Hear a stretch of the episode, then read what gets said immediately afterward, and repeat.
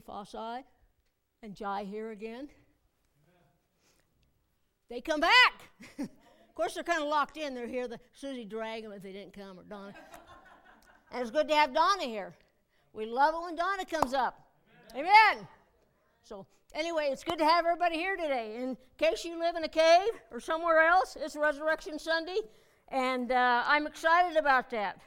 I'm very excited about that. Of course, I get excited anyway, but I'm ex- especially excited about that because if Jesus isn't alive, we have no hope. And we have hope because Jesus is alive. Amen. Mark 16, 1 to 3. When the Sabbath was over, Mary Magdalene, Mary the mother of James, and Salome brought spices so that they might go to anoint Jesus' body. Very early on the first day of the week, just after sunrise, they were on their way to the tomb, and they asked each other, Who will roll the stone away from the entrance of the tomb? Now, early in the morning, these faithful women went to the tomb to complete the burial rites of Christ. They didn't have enough time because of Passover. They had to get him in the tomb and, and that before that. So they just, they wrapped him, uh, my mind just went blank. Nicodemus and who was the other guy? Man, my mind just went blank. Cliff, who was with him? Who got the body of Jesus? Joseph of Arimathea. There we go. Put him in his tomb. So they wrapped him up and uh, just put him in there, and the women were going back to the tomb to be able to put spices in along with it because we know from all the TV shows what happens to dead bodies. What happens to them? They stinketh. So the spices are there to help cover the smell of the decaying body. And uh, so that's why they were bringing the spices, and they do things differently than what we do. We were, uh, and that is, they put someone in a tomb, usually it's a family tomb, and they put them in there and they wrap them in spices, and then after so long, when they're fully uh, decayed or whatever, then they put the bones in a bone box, the family bone box and then the next person dies and it's ready for them to utilize. So that's how their, their um, funerals are basically worked. And uh, so Jesus was placed in this tomb of Joseph of Arimathea because it was his tomb that he had planned on putting him in. So, but they came up earlier, and as they started on their way, they started realizing, man, who are we going to get to roll away the stone? What are they going to do about that? But they kept going regardless of that obstacle. Sometimes we as believers, we know we're supposed to do something, but then we let obstacles interfere with what God has called us to do. But they didn't worry about the obstacles. They just went in faith, figuring that it'd work out when they got there. And that's what we need to do. When God called us to do something, regardless of the obstacles, we need to keep going and knowing that God is going to do it. And so that's exciting.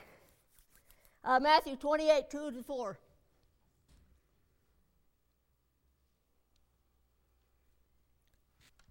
There was a violent earthquake, for an angel of the Lord came down from heaven and, going to the tomb, rolled back the stone and sat on it. His appearance was like lightning, and his clothes were white as snow. The guards were so afraid of him that they shook and became like dead men. Now, when these women went to the tomb, they expected to find things just as they left them and they didn't know how they was going to roll the stove away, but they didn't expect anything different. And we have so many people that come, goes to church week after week after week, and they expect everything to remain the same. Sometimes we don't have revivals in the churches because we don't expect one.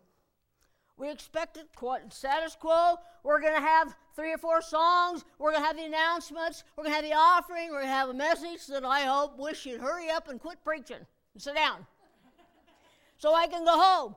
And every week we expect the same thing. So we don't have any room for God in our church services. And we need to, to get over that. We need to come to church expecting. because if we come to church expecting, we won't be disappointed. If we come to church not expecting anything, we won't be disappointed either. So, a lot of things that happen or don't happen in the church is by our attitude when we come to church. See, I come every week expecting God to do something. First of all and foremost, I expect Him to anoint me to preach His word. I mean, I can read these notes, and sometimes you probably wish I would. Take you maybe 10 minutes to get through my notes. But I can preach a long time on just one verse, as some of you have found out. It was kind of funny when you used to do Bible studies. I'd hand out these verses, and they'd laugh at me for handing out more than one. They says, "Really? You actually think you're going to get past this one verse?" but the reality is, when God anoints you to say something, you can do it. And most of the stuff that I have this morning isn't in my notes. And I come believing that God is going to do that. And He's never let me down. So if we come expecting, God will never let you down. Because our faith is not in man. If your faith is in me this morning, you're really messed up. because our faith needs to be in God and let God do what He wants to do in the service. And that's the way we need to come to church every single week. Now, they came expecting it to be the same, and they did not expect a miracle. So they came and, whoa, what's going on here? Because they didn't expect it.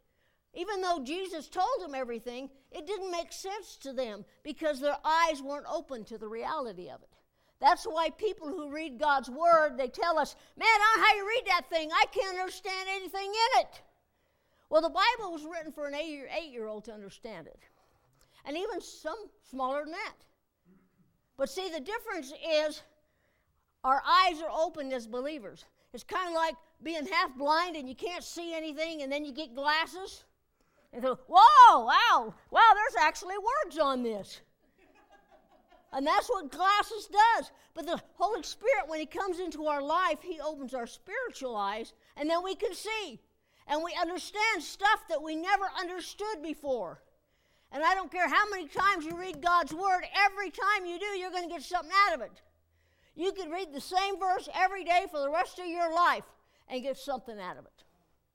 It's amazing to me. I do that all the time. I'll sit in there and I read my read first thing in the morning, or having coffee out in the sunroom and sitting there and, I, and I'll read this and I'll tell Randy, I says, I never noticed that before, did you? No. but when I see something that I never noticed before, I acknowledge it. And I do that every every time I do. Because there's things in here that we can learn if we will just let God speak to us through His Word.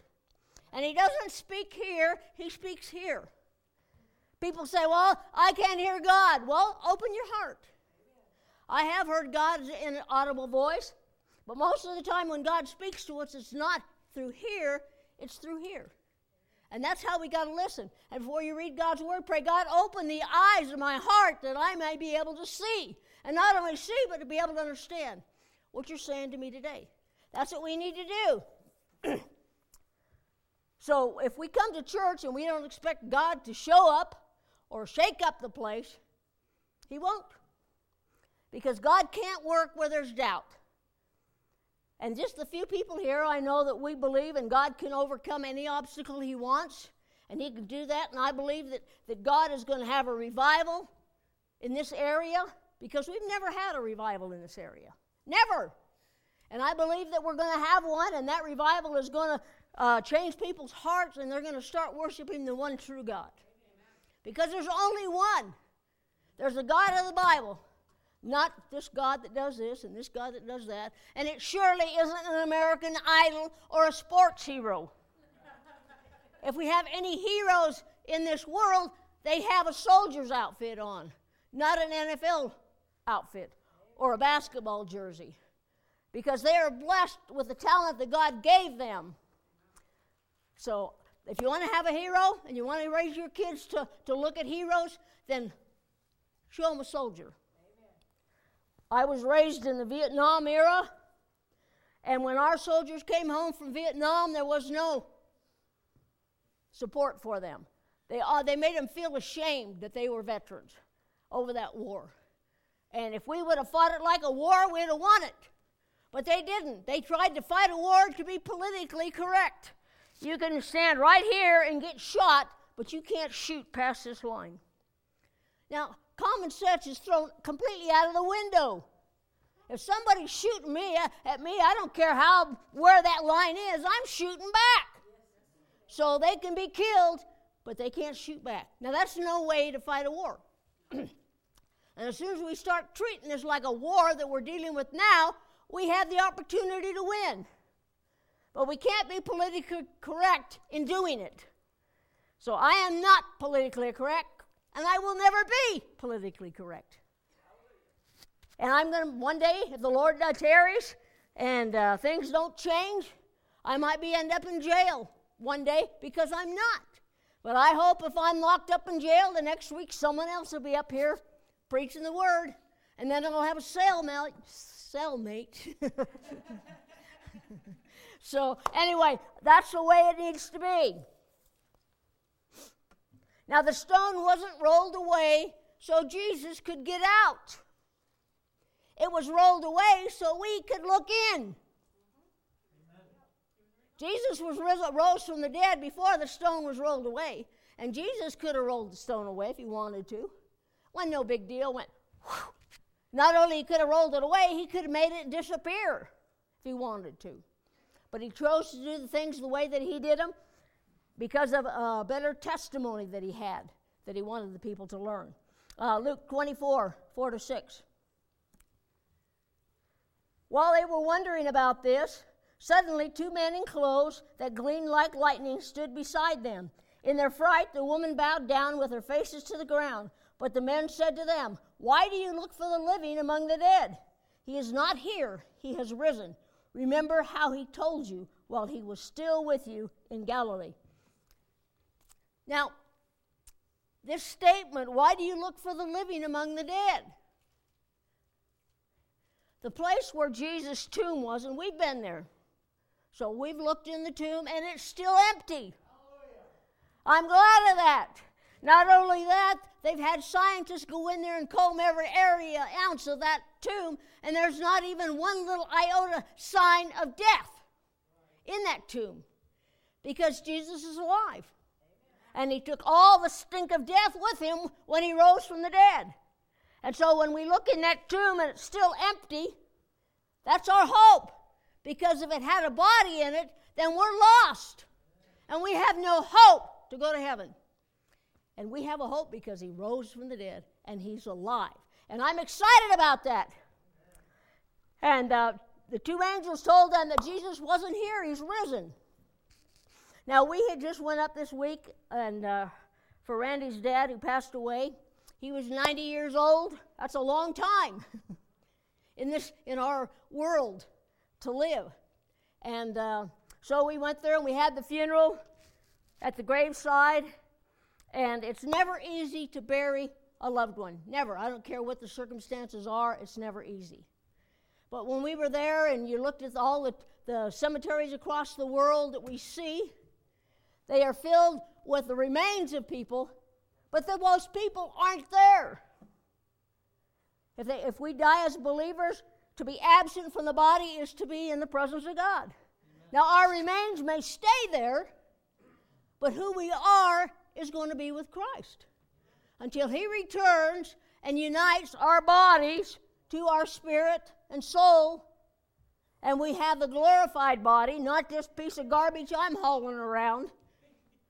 I mean, I will be so glad for that new body. There won't be any metal in it. I'll be able to run and jump and do whatever I want to do. Hallelujah. That itself is an exciting time. Now, if you haven't got those aches and pains, you're not old enough. one day when you get older like us, and you wake up one day and you're going to wonder what in the world has happened to this body. Well, it's called old age. And I've decided, I found out what they mean by the golden years. And what they mean is it takes all your gold to survive them. So the golden years is we've worked your whole life for. When you get there, hey man, I'd rather work and not have all this stuff going on in my body.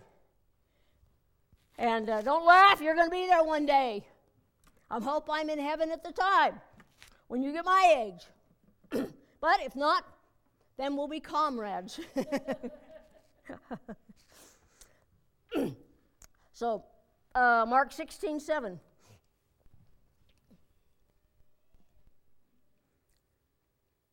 Nobody up there? Okay. Um, let's see, where to go now? But you go, tell his disciples and Peter he is going to ahead of you into Galilee. There you will see him, just as he told you. Now the angels told them to go and tell the disciples and Peter. So that's exactly what they did. They didn't question it, they didn't say anything about it. They said, okay, and they went. It's too bad we're not that obedient. Now, if angel tells me to do something, I'm going to make sure it lines up with God's word. That's the first thing we need to worry about is make sure that because not, God won't tell us to do something that goes against His word. And uh, so they went and were obedient to God and did that. Um, Luke 24 11. But they did not believe the women because their word seemed to them like nonsense. Now, the men didn't believe the woman because it sounded ridiculous to them. Besides that, women's testimonies weren't allowed. You couldn't, a woman could not testify in a court of law because they didn't trust them. They figured they just run around just busybodies and, and you couldn't believe anything they say. I'm glad we're past that today because God can speak through women just as much as He can men. The ones that say they can't are chauvinists. You get that word in a minute. they don't like women, so they think that God can only speak through a man. And the reality is, He can. He can speak to any way that He wants. He can speak through this remote if He wanted to. Because God is not limited by anything that we do or say. God is not limited by our boundaries. And so God told them to go, and they went. Now, it was kind of a ridiculous thing to hear, though, wasn't it, when you think about it? Hey, Jesus is risen from the dead. We saw angels, and the guards are laying on the ground like they're dead. Now, if we went to the cemetery today and we saw that, and we went and told someone, do you think they'd believe us? What are you smoking? or what are you drinking? Because that isn't something that can happen. and it sounded ridiculous. so we are told if we're told to do something, we need to do it. Uh, three different people came to the tomb that day, and each one of them responded in a different way. The first to arrive at the tomb was the women's, and their testimony was to John. And John, he wanted to believe. He was the he was the, that one of those disciples that did not abandon Jesus. He was there every time that Jesus was around. You'll see John. He never uh, abandoned him at the cross. He never abandoned him uh, when he was being tried and convicted. He was there. Uh, John 19, 26 and 27. When Jesus saw his mother there and the disciple whom he loved standing nearby, he said to her, Woman, here is your son, and to that disciple, here is your mother. From that time on, this disciple took her into his home. Now, the oldest son was responsible to take care of the mother. And her oldest son was dying on the cross. And even in his mo- the worst agony that we can possibly even imagine, he thought about his mother. And he said, John, from now on, this is your mother. You take care of her. And he would not entrust her to just anyone. See, Jesus loved his mother very much. Just like the kids that are supposed to love their parents. but he was obedient and he took her into his home and, and took care of her till the day she died because Jesus entrusted her to him. And he was probably honored that Jesus did that. Now, we need to be honored that Jesus has trusted us to a ministry he has asked us to do. Doesn't matter whether it's taking the offering or uh, whatever it might be. We need to be honored that God has trusted us enough in order to do that. And if He's asked us to do something, He will give us the things that we need to get it done. We don't have to worry about it. If God tells you to do it, He will fulfill what He wants you to do.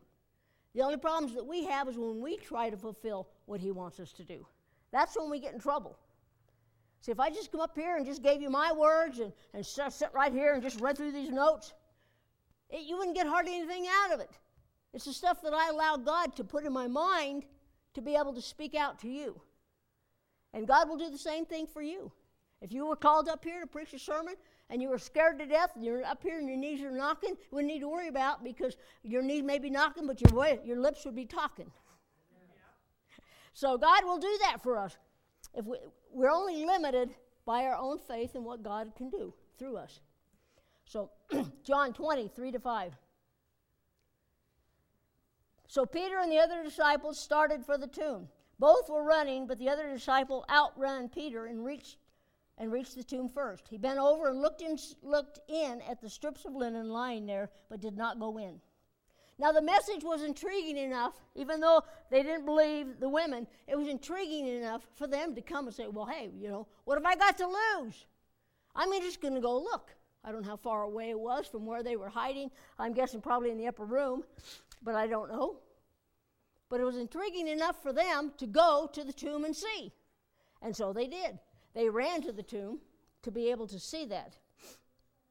now, John saw and believed. John uh, 28b. It says, He saw and believed. Now, when he looked in there, like I said, he was excited about the possibility of Jesus being alive. And we looked in, and I've mentioned this before, but just quickly I'll tell you, when they wrapped him up in um, things for burial, they put strips of cloth around them. These strips were uh, basically um, smothered, or if you will, I don't remember what the right word is, and they were like a glue or a resin. So when they wrapped the body with this, when it dried, it became like a cast. And if you've ever had a cast on your arms or legs or something, well, imagine yourself with a body cast from here down. And all of a sudden they go in there and that cast is there, but there's nobody in the cast. That would be enough to make you believe, wouldn't it? Because there's no way that you can get out of that cast without cutting them out. And so John, he looks in and man, he believes. That's all it took for him. Peter, he goes in and he, he kind of looks around and he thought, well, man, something happened, but I don't really know what. I don't know how he got out of this thing. But he wasn't quite as sure about it as what John was. So he had a different response to that. Uh, John 20, 29. Then Jesus told him, Because you have seen me, you have believed. Blessed are those who have not seen, and yet they have believed. Now, many people are like John. We want to believe. And so we do. We have the same evidence that John saw. We didn't really, uh, we weren't there on that day, but we have kind of the same evidence as far as an empty tomb. We've seen it. And uh, the testimony of people throughout history, we have their testimony that Jesus was alive. There was 500 at one time that saw Jesus when he ro- rose back in, when he went back into heaven, ascended back into heaven. So there was 500 at one time that saw him. So it's kind of hard to discount the evidence of all the people that saw Jesus. So that's good enough for me, I believe. And uh, so we have a decision there to make. Uh, Peter was a little slower than John to arrive at the tomb. Uh, Luke 22, 61 to 62. Peter replied, Man, I don't know what you are talking about. Just as he was speaking, the rooster crowed. The Lord turned and looked straight at Peter. Then Peter remembered the words of the Lord had spoken to him. Before the rooster crows today, you will disown me three times. And he went outside and wept bitterly. Now, the women were told to make sure that Peter knew that he was raised from the dead. The reason that he signaled out Peter was because Peter had denied him three times. And that would have been an awful time for him to have to deal with that in his heart and in his mind. And the last time that he saw Jesus was when he looked at him after he had denied him the third time and heard the rooster crow before he was crucified. Now, that would have been, a, I can't even imagine the anguish that he felt about that at that moment. He, fear had caused him to uh, deny Christ, but then Jesus took the time to look at him and say, You know, I told you. He didn't really say, I told you so, but the rooster crows and Peter put it all together. So he was kind of a little leery about it. Okay, he's rose from the dead, but how's that going to affect me? You know, I'm the one that denied him. Not only did I run away and hide, I denied him three times. The others, they ran away and hid, but at least they didn't deny him, they just left him and hid. And what he did, he was worse than that. He denied him three times. And so he had a hard time trying to reconcile that in his heart and in his mind. And how would he be able to face Jesus if he was alive? And we have people here that uh, would, if we saw Jesus, we don't because we're confronted by our past, because we have denied Christ sometime in our life. We've denied him. And we wonder, how is that going to reconcile ourselves to God? I don't want to come to church because people probably know that I, that I denied Christ, then what I'm going to do. And so they, had, they carry that around with them. And so that's why Jesus signaled out Peter, one of the reasons, so we can know that, hey, it doesn't matter if you've denied me, I still love you. And I rose from the dead, and I want to be reunited to you with you. So don't worry about it. I died for that sin of what you committed. I died for everything that you've done, everything that you thought that would be displeasing to me. So that's why uh, God signaled out Peter to let him know Peter, I still love you. It doesn't matter what you've done, I still love you. Now, Judas, he could have had the same opportunity to repent and be forgiven. He could have for denying him the way that he did, but he didn't. He didn't allow his guilt to cause him to ask for forgiveness. It caused him to go out and hang himself. So there's two ways we can respond to uh, disappointing Christ or denying Him or whatever it is. And I, we need to choose the one of forgiveness because Jesus died for that. He isn't going to love me anymore if I've denied Him or if I didn't. He loved Peter just the same. It didn't matter what he had done. John 20 10. Then the disciples went back to where they were staying. Now, there wasn't enough evidence for Peter because he didn't hang around long enough. Like I said, with all the guilt and stuff going in his mind, he had a hard time reconciling with that. And he allowed that guilt and that pain to um, cause him to go back with a still a broken, heavy heart. Now, people don't read God's word, they don't come to church, they don't spend time with God's people, they don't hang around. But Peter walked away from the empty tomb, still brokenhearted. John 20, 11 to 13. Now Mary stood outside the tomb crying. As she wept, she bent over to look into the tomb and saw two angels in white seated where Jesus' body had been, one at the head and the other at the foot. They asked her, Woman, why are you crying?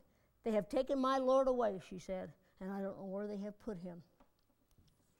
Now, I'm uh, longer sermon that I did about this particular verse. It said one angel was at the head and one angel was at the foot. Now, if we look at the Ark of the Covenant, we see one angel at the head and one angel at the foot. And that's what they saw when they went into that empty tomb. It was just the angels that represented the Ark of the Covenant and the blood that was shed right there in between them and the priest, high priest, they sprinkled it on that for forgiveness and that, and here was the angels duplicating that for them.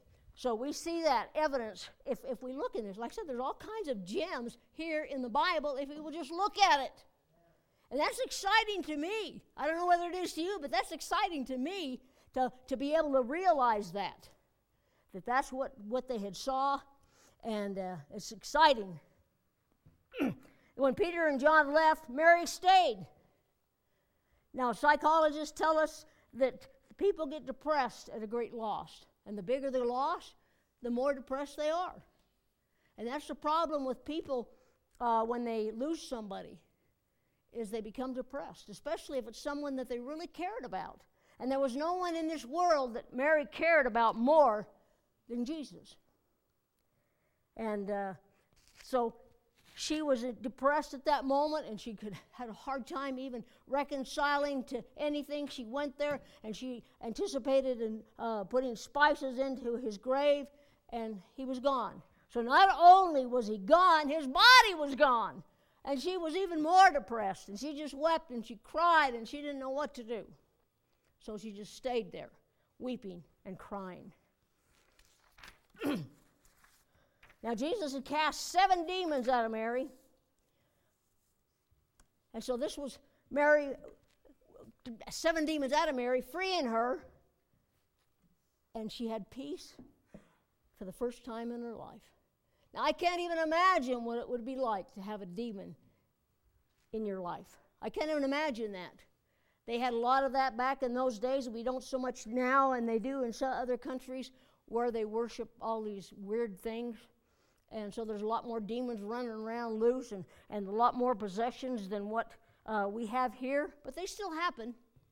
Now, we don't need to look for a demon under every bush or under every tree and every haunted house that they have. oh, we're going to inspect these ghosts. There's only one ghost, and it's the Holy Ghost. There's demons, and uh, demons talk to people when people are dead. If anybody's talking to them, it isn't God and it isn't their loved one, it's a demon. You'll say they know so much about them. Well, sure they do. Demons know the history of somebody. A demon knows everything that's happened in your life. So that isn't proof of anything. Now, they have a harder time with the future. See, God's 100% accurate in the future. Demons aren't, they just guess. And um, the Bible says that if someone prophesies something that it doesn't come to pass, we're supposed to stone them. Whoa, that's pretty, pretty uh, strict, isn't it? We can't do that today. Sometimes I wish we could, wouldn't you? but God loves them, and they're just lost, and they need to be saved just like we do. I had a different kind of religion before I was a Christian than I do now. My the things I worshipped surely wasn't God. But uh, so she had these demons that were battling in her life, seven of them. And I, man, I can't even imagine the, the anguish she went through. And all of a sudden, she has peace for the first time. You say, well, wonder what that was like. I think it's when you have a, if you have small kids and you have a birthday party and you got 20 of these kids about six years old in your house, and all of a sudden the party's over and they go home and you sit around going, oh, peace. so that's kind of probably what she felt like, and I know what that's like. We used to have gobs of kids over at our house when they were growing up, and it didn't bother me. It bothers me a little more now than our grandkids come because we're not used to having kids around that much. So when they come and they're noisy, kids are noisy, aren't they? That's why you have them when you're young. of course, it's fun being a grandparent because then you can um, do things for them, send them home. Give them too much candy and send them home. It's their, their parents' problem. Say, well, no, they can't have any candy. They can't at grandma's. My house, my rules. so, but uh, so she had a, she was lost without Jesus. And she'd given her life to Jesus. And he gave her life meaning. So all of a sudden, everything she lived for was gone. Everything. Now, I can't even imagine what she went through. John 20, 14 to 18.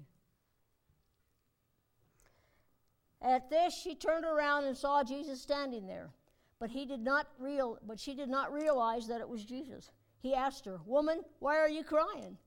Who is it you are looking for?" Thinking he was the gardener, she said, "Sir, if you have carried him away, tell me where you have put him, and I will get him." Jesus said to her, "Mary." She turned toward him and cried out in Aramaic, Rabboni, which means teacher. Jesus said, Do not hold on to me, for I have not yet ascended to the Father. Go instead to my brothers and tell them, I am ascending to my Father and your Father, to my God and your God. Mary Magdalene went to the disciples with the news, I have seen the Lord. And she said, told them that he had said these things to her. Mary wanted to see the Lord more than anything or anyone. Now, she probably confused him with the garden, gardener, probably because she was crying so hard she couldn't see through her tears. And of course, Jesus didn't look like he did before he was crucified. I mean, there's going to be scars in heaven, but only one person's going to hold them, and that's going to be Christ. We're still going to be able to see the scars in his hands, the places on his head where the thorns were placed, and his back beaten, and his side where the, where the sword was stuck. His scars are going to be there. And every day we sing Christ, we're going to remember what he did for us. But those are the only scars that are going to be in heaven. I'm not going to have any scars anywhere. And that's going to be nice. I'm going to have a perfect body. Ladies, isn't that exciting? Yes. Man, for the first time, we get to eat whatever we want and not gain weight. Don't need to worry about our clothes not fitting. that's exciting. Some people say, well, that's kind of a weird reason to want to go to heaven. Why not? He says he's going to give you the desire of your heart. Well, that's it. Chocolate. Woo, and I'll bet his chocolate's a lot better than anything we can get here. Amen. So it's exciting time for us. Now, when he said, Do not hold on to me, because he hadn't ascended to his Father. Now, during this time, remember, the, the temple or the Holy of Holies was a replica of what was in heaven. And in heaven, there was an Ark of the Covenant. In heaven, there was all these things that he told them to make like. So Jesus had to ascend into heaven to that ark with his blood that he shed for our sin to be able to bring it into heaven so we could be saved. And he hadn't done that yet. And she caught him right afterwards, but he came back when, he, when we appeared when he appeared to, uh, to the other disciples and that. But that's what he meant at that point in time. So don't worry about that issue. So, and the first gospel message was preached by Mary. People say, I don't think women should preach. Chapter and verse, please. There's no such thing. And Jesus did it right off the bat. He said, Hey, I'm using this woman to preach the gospel. And she's the only first one to ever have the complete gospel. That Jesus died on the cross and he rose from the dead. And because he rose from the dead, we have a hope of being raised from the dead. She had the total gospel message, the first one to do it. So if Jesus didn't want women to preach, man, he sure missed a good chance. He should have went waited for John to show up or Peter to show up. But see, it was the women that supported Jesus financially, and man, they just loved him. And, and women are still like that in church. You go to a, into any church, you're going to find more women than men, as a rule. Every church I've been into, that's the way it's been. And here this morning, we have more women than men. So we can't take women out of the church. but see, women, I think it's because we have a tendency to have a softer heart towards things than what men do. They're more logical generally, and women, we think with our hearts, don't we? I'm logical, but I think with my heart too. My head and my heart. Sometimes it gets me in trouble, though. So. and uh, so I think that that's why we can't have the, the kingdom of God without women in it. And God is no respecter of persons. He didn't say, I'm sorry, you can't preach. Oh no, what have I done? I appeared to Mary and I told her to go preach the gospel. What have I done? Oh no. He didn't do that. Because all of us stand equal at the foot of the cross. And God can do whatever He wants, speak through whoever He wants. And who am I to tell Him that He can't? Or who is any man to tell Him that He can't? So I think that maybe if we had all the men that call Jesus their Lord and Savior would step up to the plate and do what God wants them to do, maybe we wouldn't have to. But see, that's the problem. They aren't. And they won't. And they don't. So we have to fill in the gap like we always do, right? Amen. Ladies? We have to clean the toilets. we. Randy does most of cleaning our house, too. But, and he does a lot of it here too. But anyway, so God doesn't respect your persons, and there's no such thing as women's work and men's work. It goes for the church and it goes for the house too, gentlemen. So it's a team effort, and we have a team effort here. But everyone here this morning is like one of these three witnesses to the empty tomb. All three were told what happened. All three saw the same evidence. Mary was told by the angel, Peter and John were told by the other women. All three see, all three saw the same tomb. All three examined the same evidence, but all three had different reactions to that same evidence. And we see that today too, don't we? We all have a different response to the evidence. Many of us are like John. We see the empty tomb and believe, and we're blessed for it. Some of us are like Peter.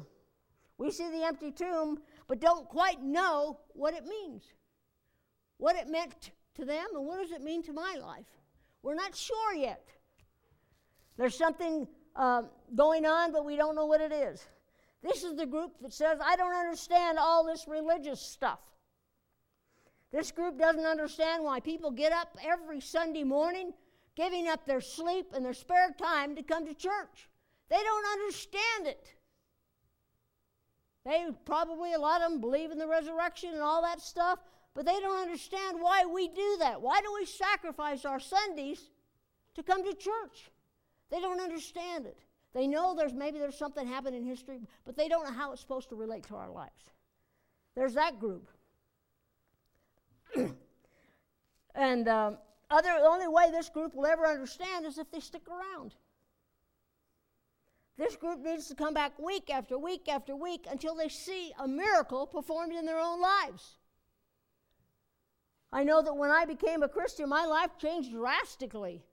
And people that used to know me back then, they wouldn't have recognized me because I'd changed so much. And uh, so they didn't quite know what happened to me. They don't know how I got this Jesus thing that I had interfering with my life and interfering with our friendship. They didn't understand it. But see, as I told one of our friends when he asked me, he says, Why in the world do you have to go to church all the time? And I said, I don't have to go, I get to go. There's a big difference. See, the world sees it as something we have to do. Man, if I don't go to church, I'm not going to be able to go to heaven. I'm not going to be a good person. I'm not going to do all these things. So I'll stick it out and listen to that sermon no matter how boring it is. But see, as believers, we get to come and we get to, we, we listen to the message and it touches our heart, something. And a lot of things that you're going to get out of this message this morning is stuff that I won't even know I've said unless I listen to the CD. Because God has the ability to touch every single one of your hearts this morning with something from this message. I don't know what it is. I don't claim to know what it is, but God knows. And if we don't keep coming back, we will never see it. We will never understand it. But those people, those are the ones that need to hang around. They need to stay at the foot of the cross and they need to look at the tomb and say, What am I going to do with this empty tomb? Because they can disavow everything that they want, but they don't know what to do with the empty tomb. Because if they could prove that it didn't happen, they would have. But they couldn't. Them, eh, them religious people just hated it because they could never find a body. They probably looked around trying to find somebody that had died that looked similar to Jesus and tried to pawn him off as Jesus. But they couldn't do it. Why? Because he's alive. And that's a hard thing to try and deal with in their minds because they came at it with the idea that he did not raise, he's dead. Somewhere he's dead. They show his body somehow. I don't know how, but that's how they did. And we have a whole world of doubters this morning, today. They doubt the whole thing, say, oh, this is a bunch of garbage. It never happened. Really? They can prove it throughout 2,000 years of history. We have a tomb. You, if you go to Israel, you can see it. And it'll change your life because it's still empty. And uh, so I'm thankful for that. so there's some like Mary. We see the empty tomb. We see changed lives. We, th- we see think there's something about it. There's got to be a practical explanation. But there isn't. There's nothing practical about it. So that's why we have to come and examine it through eyes of faith. Because only God could do it. So some of us may not be sure that what happened, but how does it impact my life 2,000 years later? We just can't figure that part out. So we may ask, what does it all mean, or what does it all mean to me? We have a lot of people that. What does it mean to me today? Jesus is alive. He can be to us what he was to Mary. He can give us peace, forgiveness, and a purpose in life. Maybe you're ready to believe that Jesus today. Maybe you believe that Jesus is alive. Maybe you've had your prayers answered. And, may, and like Jesus, Mary, you've seen Jesus through the eyes of your heart. Maybe you're ready to believe. But if you're not ready to believe, at least hang around. Keep coming back week after week after week until all of a sudden one day you're going to come here and you're going to go, wow, I get it. I get it. Because I quit listening here and started listening here.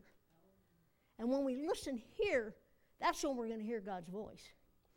I've told you many times that many people are going to miss heaven by 18 inches. the difference from here to here. And that's a terrible thing, way to miss heaven by inches. And the world don't understand it. But everyone here this morning believes that Jesus rose from the dead. Maybe you haven't accepted that into your heart totally and completely. But we actually, in this day and age, we'd have to be a fool not to believe that Jesus rose from the dead. Because no one can prove that he didn't. Or they would have. They've had 2,000 years to do that, but they can't. And every time they turn around in archaeological discoveries, they find more evidence that this book is true. Today we're living through prophecy. And I don't know, I've said this election that's coming up, I don't know who's going to get elected. I don't know what's going to happen with all that, and it doesn't matter. God knows who's going to be elected, and He knows how He's going to use that in regards to our nation. And I don't know what's going to happen to our nation. I personally believe that we're going to have a revival. Now, people can believe whatever they want, but I believe that. I believe we can have a revival, and I believe that this nation can be turned around and be saved. And the moment that this, we have a worldwide revival or a revival in the United States, then when Jesus comes and he takes all his children out of here, then they can have the place. I don't care. But while I'm here, I have faith in God that he still could do it. And we all need to believe that, and we all need to pray that. We all need to pray for our nation. Because God can use whoever He wants. Whether it's your choice or whether it's my choice, God can use them. So we don't need to worry about getting at each other. And I've had people tell me that I wasn't a Christian if I voted for that person. I'm going, Are you really for real? I said, just saying that shows that you that's non-Christian behavior. but they get so angry at me and they try to attack me, and that's what they use. Doesn't matter. I don't care. They can say whatever they want about me as a Christian or what I'm doing in the political realm, but at least I'm saying something. I'm not going to lay down and die. I'm going to be, as long as I'm here, I'm going to keep this mouth moving. Here, when I'm preaching, out there. And I want to serve God. I believe that the tomb is still empty. I believe in the resurrection. And because He rose from the dead, we have hope. Without the resurrection, we have no hope. Can you imagine this world we live in without Jesus? I don't want to live in a world without Jesus because it's the only thing that's keeping this evil of this world at bay. And when we're removed as believers out of this world, then evil's going to run rampant in the streets. But until then, we are a restrainer that's going to restrain evil in our streets. So if you're not praying for this nation, you better start. Because we are the only hope this nation has and this world has.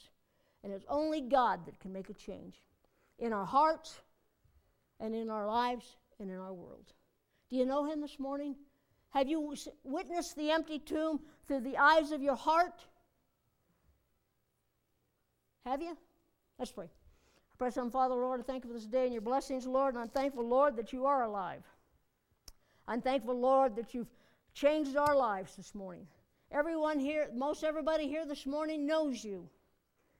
And Lord, I uh, can testify to the changed life that I've had in my own life and the personal experiences I have. And everyone here that knows you has a testimony. They have a testimony of what you've done in their lives. And I just pray, Lord, that if there's someone here that doesn't know you or hasn't really understood all this religious stuff, I pray, Lord, that you'll help them keep coming back week after week after week until they can witness the miracle of a changed life in their own hearts. Lord, I pray that for this congregation. And I pray, Lord, that you'd help us as believers, Lord, to not cower in fear because you are alive. And because you're alive, you are the only hope that this world has. And we thank you for it. In Jesus' name, amen. Now, I know that most of us are believers. But just in case you're here and you don't know God as your personal Savior, and you've been here year, weeks after weeks, I don't care, you could be coming to this church for 20 years. But unless you've accepted Christ as your personal Savior, you're lost. Doesn't matter how many churches you attend or how many you belong to, that isn't going to get you into heaven. Being a member of the Assemblies of God isn't going to get you into heaven.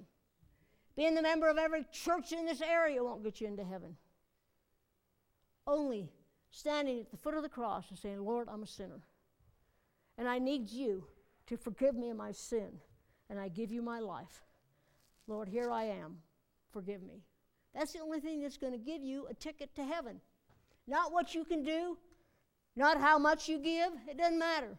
That's the only thing that's going to do it. And the only prayer that Jesus promised he would hear is the prayer of repentance. God hears other prayers, and uh, usually it's because he wants to uh, affect his will somehow. I don't understand it. But God does. Anyone here this morning say, I don't know God, but I want to? Okay. I didn't think so, but never, I don't want to stand before God and say, hey, why didn't you give me an opportunity? As a pastor, I'm held to a higher standard than you are, and sometimes it is not fun. But it's okay. God works things out. Any other prayer requests that we have?